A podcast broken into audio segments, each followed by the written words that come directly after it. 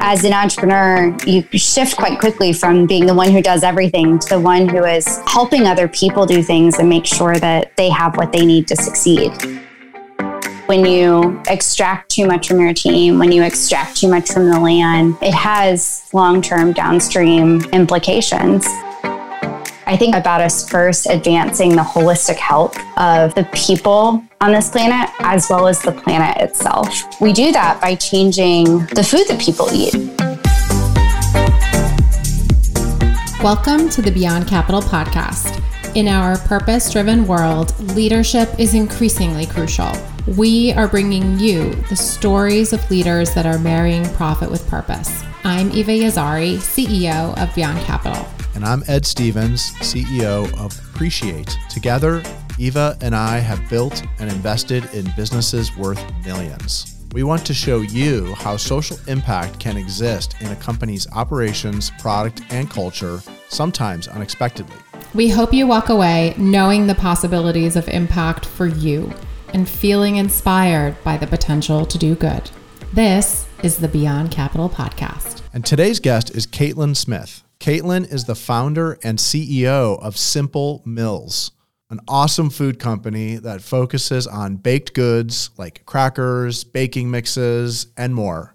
Katlin previously worked in consulting at Deloitte. Welcome, Katlin. It is so good to have you. Thank you so much for having me. Yes, and let's dive in here. I want to kick off by saying I'm a big fan of your company. I probably eat your products several times per day, and they've been really great for our household, which is largely on the paleo diet. So it's great to have you, particularly because of my, personal interest, but would love for you to explain how you started the business. We mentioned you previously worked at Deloitte.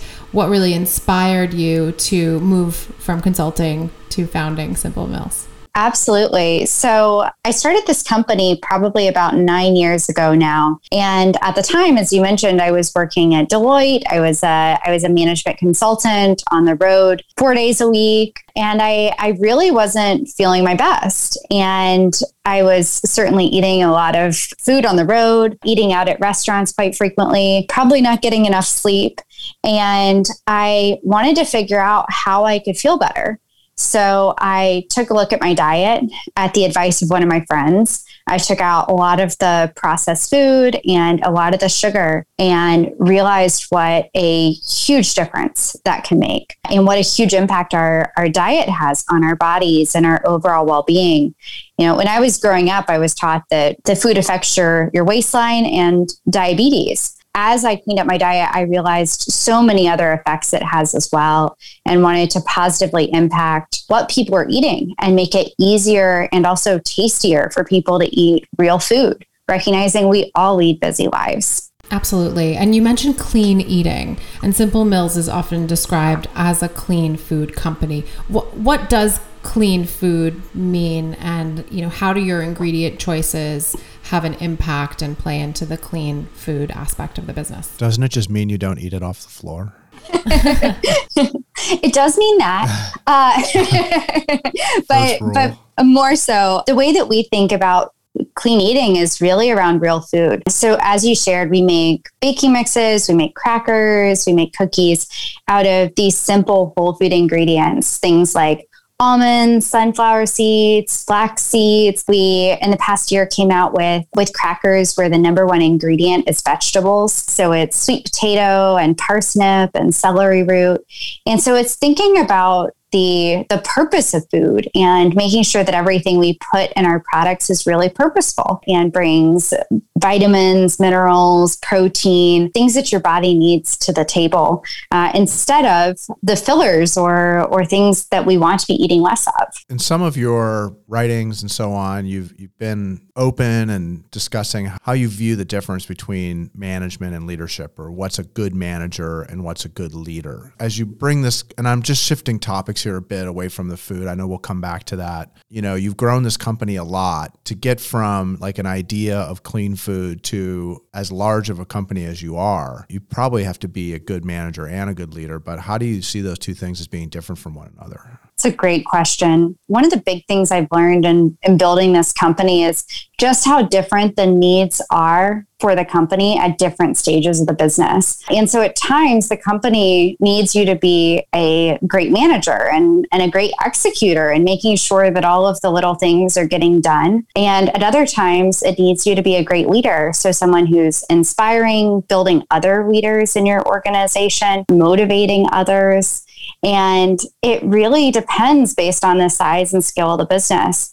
So today we're probably around 80 people. And my role today has shifted much more onto the leadership end. And so I focus quite a bit on communicating and making sure that the communication is clear across our team, making sure that we're inspiring and motivating people. But in the earlier days of the business, I really was thinking about, okay, how do we just get from point A to point B? How do we get this trade show executed? How do we make sure that we have a manufacturer to make this product? As an entrepreneur, you shift quite quickly from being the one who does everything to the one who is helping other people do things and make sure that they have what they need to succeed. How would your people describe your leadership style? How would your team describe your leadership? I'm really fortunate to be surrounded by a highly qualified, smart, experienced leadership team at this stage. And I think that's part of the key to the leadership style that I'm about to outline is hiring people that you trust to make great decisions and to represent the business well. Once you hire people like that, it's really about getting things out of their way and making sure that they have what they need to succeed. And you've left out the iron fist, I think. I think it's really about getting out of their way and making sure that they have what they need to succeed and providing them with vision and direction so that they can run after the goals of the company and where we're going. Yeah, we could talk about leadership all day long. It's one of the topics that I'm most interested in. It's also one of the hardest things to get right, because especially in a startup where as you're mentioning, the objectives are changing from survival to, you know, building and growing and establishing yourself. And so the traits that are required to kind of get people on board and then later to execute a more complex business plan are quite a lot different from each other. You obviously are good at all those. Absolutely. I would also add in, Katlin, that, you know, the social impact side requires its own kind of leadership skills or skills to lead a socially impactful company. Can you highlight what you view the impact of Simple Mills to be, and then also maybe how that has played into, you know, how you interact with different stakeholders as a leader? For sure. I think about two things when I think about our impact. I think about us first advancing the holistic health of the people on this planet, as well as the planet itself. And we do that by changing the food that people eat and helping to influence the way that food is grown. And so I really want us to impact all ends of the food chain. If you think about it, it's how the food is growing in the soil itself, positively impact the farmers who are growing the food, as well as what is actually going in people's bodies and how nutritious that is. And that's been something I've been really excited to watch over time that I've led this company and built this company, is especially the impact that we've had on the shelves themselves. So when I started this company, the baking mix category, which is where we started, sugar was oftentimes the number one ingredient in those products. And even thinking about that today, 9 years later, is kind of crazy to think that was normal 9 years ago. And I tell our team often that we help change that expectation by starting the conversation about the amount of sugar that's in our food and the sources of those sweeteners and the impact that has on our bodies. I think that's been a really positive impact. I still remember the first time we were included in Mintel, and I thought, this is awesome, because not only are we reading this, but Betty Crocker is reading this. And while Betty Crocker is probably not going to come out with an almond flour baking mix, they may think about including less sugar in their baking mixes. And so I think part of our job is to really lift the standards of what people are eating and what they expect from their food. I really believe that a rising tide raises all boats. And the next chapter that I see us embarking on is doing more to advance the way that our food is grown. So our food system and our agriculture system has the opportunity to have a really positive impact on our planetary health, to sequester carbon, to improve the soil health, to improve the health of our farming communities. And we, as a company that procures a lot of ingredients and a lot of crops, has the opportunity to shape that. So actually, over this past year, we've really been working towards this. We partnered with several farmers across the Midwest to use regenerative agriculture principles in their growing techniques and provided them with the financial incentives, with crop purchase guarantees to help de-risk some of that transition. And just today, we are coming out with our first organic cracker focused on advancing regenerative agriculture. And by the way, we priced it in line with our other products as well. Give us a sense how big you are as a company. So like, you know, how many stores are you in? And then also, if I was going to eat one day's worth of production from your company, how long would it take me to eat it? Approximately. Oh my goodness. That's a great question. I have no idea. Depends on how fast you can eat and how big your stomach is. You know, like a normal amount, like a normal caloric. Forgetting about the nutritional diversity and whatever else. Anyway, some measure of how big you are, just so. And where are you headed in terms of like how big you want to be? I guess that's really where that's kind of leading. Yeah. So currently we're in about 27,000 stores, everything from Walmart, Target, Whole Foods, Costco, Kroger. We're distributed nationwide. We do over 100 million in sales annually. So we're a decent sized company now. And where we want to go, our plan is to be the next generation food company, to be a food company that does it differently, that puts the health impacts and the planet impacts as a part of its decision-making as we launch products, as we solve our consumers' problems and make it easier for them to eat real food. So I picture us being the next Kellogg's, the next General Mills. Wow. No shortage of growth ahead then. Can I just jump in there now that you've said that and just also ask you about your relationship with those businesses? I mean, I'm sure you have thought about the fact that one day they might knock at your door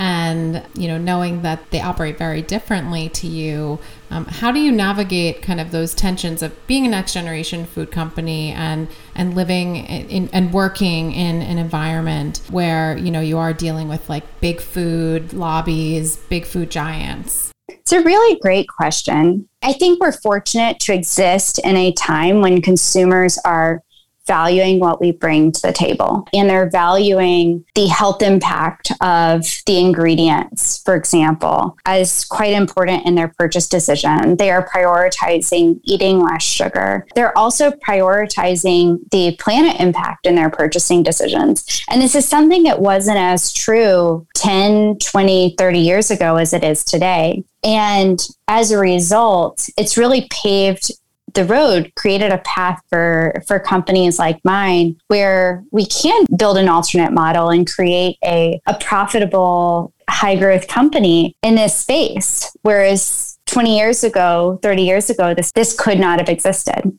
Absolutely. And I'm also wondering how your employees fit into the equation. I imagine that they enjoy the purpose behind the business and thinking about the other missions that you are taking on. Has the culture been unique in that sense? You're spot on, which is that they really care about our mission. It's something that we screen for and look for as we hire people onto our team, because it also influences what products we develop and how we develop them and the decisions we make. And so we like to hire people who understand why we're doing the things that we're doing and care about it themselves. The other side of that too is really the people and cultural aspect of how do you think about the impact you have on your team, which is something I'm grateful that we focused on since almost day one. I met our leadership coach when we had probably 3 team members. And so she has brought the question of culture to me since a very, very young starting age of the company. And so we've, throughout our growth, thought about, okay, what impact do these decisions have on our team? How do we help our team balance both the work and their home lives? And how do we leave them better than we found them? We actually went to a conference out in New York a year and a half ago. It's an HR conference. And it's funny, they started the entire conference by talking about regenerative agriculture and translated that then to talking about regenerative HR and this idea that it's not just an extractive model of you take, which has historically been the way that we've thought about our land. But I also think it extends to the way that many businesses think about its team and the people that work for the business. And so for us, it's been, I think, probably a little bit more challenging because we hire people who are high achievers and have a tendency toward perfectionism and want to do it all. They like to give a lot of themselves into their work. And it's thinking about how do we support them and also at the same time, make sure that they're not giving too much of themselves to the business. And so as an example of this, we really encourage our team of not doing night emails because it stresses people out and that takes away from people's time with their families. Another big focus area for us has been on the interpersonal skills and developing our team members. We do a number of trainings around things like encouraging candid conversations, building relationships and understanding other people, kind of building empathy for people who might have a style that is unlike your own, and understanding what different types of people are and what they value. We've also done a lot of teaching people to give good feedback, which in a lot of these trainings, a very common remark I hear from people is, "Ooh, and now I'm going to take this home."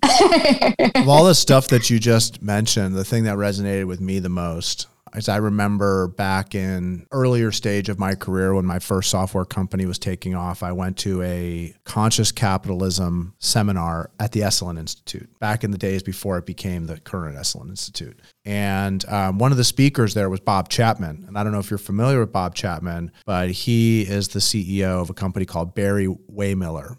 They make restaurant equipment dishwashers and fryers and, all that kind of stuff, like restaurant and food production equipment. You might even buy equipment from them, for all I know. They're basically a manufacturing company. But he got up in front of all of us who were there for this learning about how business can have a positive impact. And the thing that he said was, if you take all the people who work in America and if you send them home with enough energy to be good parents, then, imagine the follow-on effects with crime or with children getting enough attention, getting people to help them with their homework, having a square meal, having their parents have a relatively civilized evening and, not just being stressed when they get home from work, that actually would have, and there are studies that back this up as well, that, children who have parents who come home and have enough energy to be good parents are actually have better results. And so I think that the kind of thing you're talking about, where it's, you can ask everything you want out of your people, but you really are taking a chunk out of society when you do that. And you just have to send them home in a way that makes them ready to be present with whomever they are with at home. I love that. Yeah. And love conscious capitalism as well. And it was actually one of the things I was thinking about as I was getting ready for this podcast was this idea of conscious capitalism of we can have a really positive impact with our work and all of these things in society are connected. And so when you extract too much from your team, when you extract too much from the land, it has long-term downstream implications. And more so than ever, I think a lot of businesses have the opportunity to have that as a part of their mission and organization because of how much consumers are appreciating it. And it's bad karma. Bad karma. Don't want the bad karma. No. That's right. So I would love if we could turn to our rapid fire questions to get to know you a little bit more personally, Katlin. Best part of the show. It's fun. So, Katlin, what book is on your nightstand right now? All We Can Save, which, just to highlight it for a second, it's a collection of essays from many different women in the climate impact movement, sharing diverse perspectives. Highly recommend it. That sounds good. What is your go-to beverage in the morning? Coffee, tea, or caffeine-free? Black coffee. Simple and effective. Yes, simple and effective. Name something that's giving you hope right now. the opportunity to see team members soon. What is one trend you are watching in your industry? Without sounding trite, regenerative agriculture. Do you have a favorite resource for staying up to date on current events for your industry? It could be a podcast or a website or a newsletter. Instagram. What is the best way for you to unwind after a long day of making baking mixes and the other things you do? Taking my dog for a walk. And what is one piece of advice you would give to your 20-year-old self? It's okay to not be perfect. I thought I had to have it all figured out. Yeah, it's funny. You know, they show the studies that as you get older, people actually get happier, which you'd think they would get sadder because they're, you know, getting older. But actually they get happier because they just sort of get more comfortable with some of the imperfections of life. And I guess I would say that for myself. I've never been happier than now. And I'm the oldest I've ever been. And the vulnerability and not being perfect breeds better relationships. Yeah. Absolutely. So I would love to start to wrap up our conversation by talking about the future of Simple Mills. You kind of alluded to it in building the next generation of food companies, but what do you think that the next 10 years has in store? And are there, you know, any other initiatives? You mentioned working with farmers and having the product contribute back to regenerative agriculture. Are there other projects that you're working on like that that we can look out for and be excited about? We also see a huge amount of opportunity in other categories. So expanding beyond the baking mixes, the crackers, and the cookies. I think there's many aisles in the grocery store where people are hungry for real food and where we can help make it easier and also taste better to eat real food. So that's one big area that we're looking. And then, like I mentioned, the farming space is not just the partnerships with the farmers, but working through some of these complex supply chains that you see internationally, working to clarify those and working directly with the communities, for example, that are making coconut sugar, that are making cassava, and helping enrich those communities. What's your take on monk fruit sweetener? I have a love-hate relationship with it. I think that if you want to eat sugar, you should eat sugar. Yeah, it's a great question. And I'm sure we could ask you many specific questions about all kind of, you know, alternative sugars or unrefined sugars, but monk fruit's always been, it has like an off taste to me. I definitely prefer coconut sugar as well. The tough thing is that when you eat something that tastes sweet, your body kicks off a sweetener reaction, no matter if it contains sugar or not. And so that's part of the reason why I think about limiting sugar and sweet things intake versus just replacing it with high intensity sweeteners. That's great advice. And I did want to ask my last question, which is, as a leader who is blazing the trail in her industry, what advice would you give to young leaders or, you know, young founders who are looking to do the same and care as deeply as you do about clean eating and the environment and soil health and your employees? I think they stay hungry for feedback and open to change.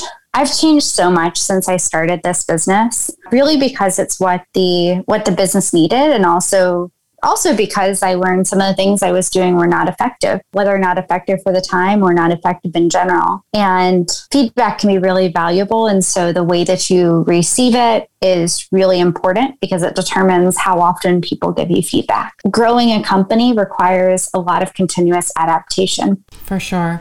Well, I think both of us are really excited to watch you grow your company. I'm actually up for the challenge to eat a day's worth of manufacturing if there were to be one, and because I just love your product so much. But Katlin, it's been incredible to have you as our guest on the show. Thank you so much for sharing more about your business and Simple Mills. Thank you so much for having me. And be careful what you ask for. Who knows, maybe a few truckloads will show up. Thank you so much for joining us. It's been really fun. Thank you. Bye. Hi, before you go, I wanted to let you know that this will be Ed's last episode as my co-host. We both have exciting achievements on the horizon. I will continue with the third season with surprise guest hosts in the fall. I can't wait for you to listen.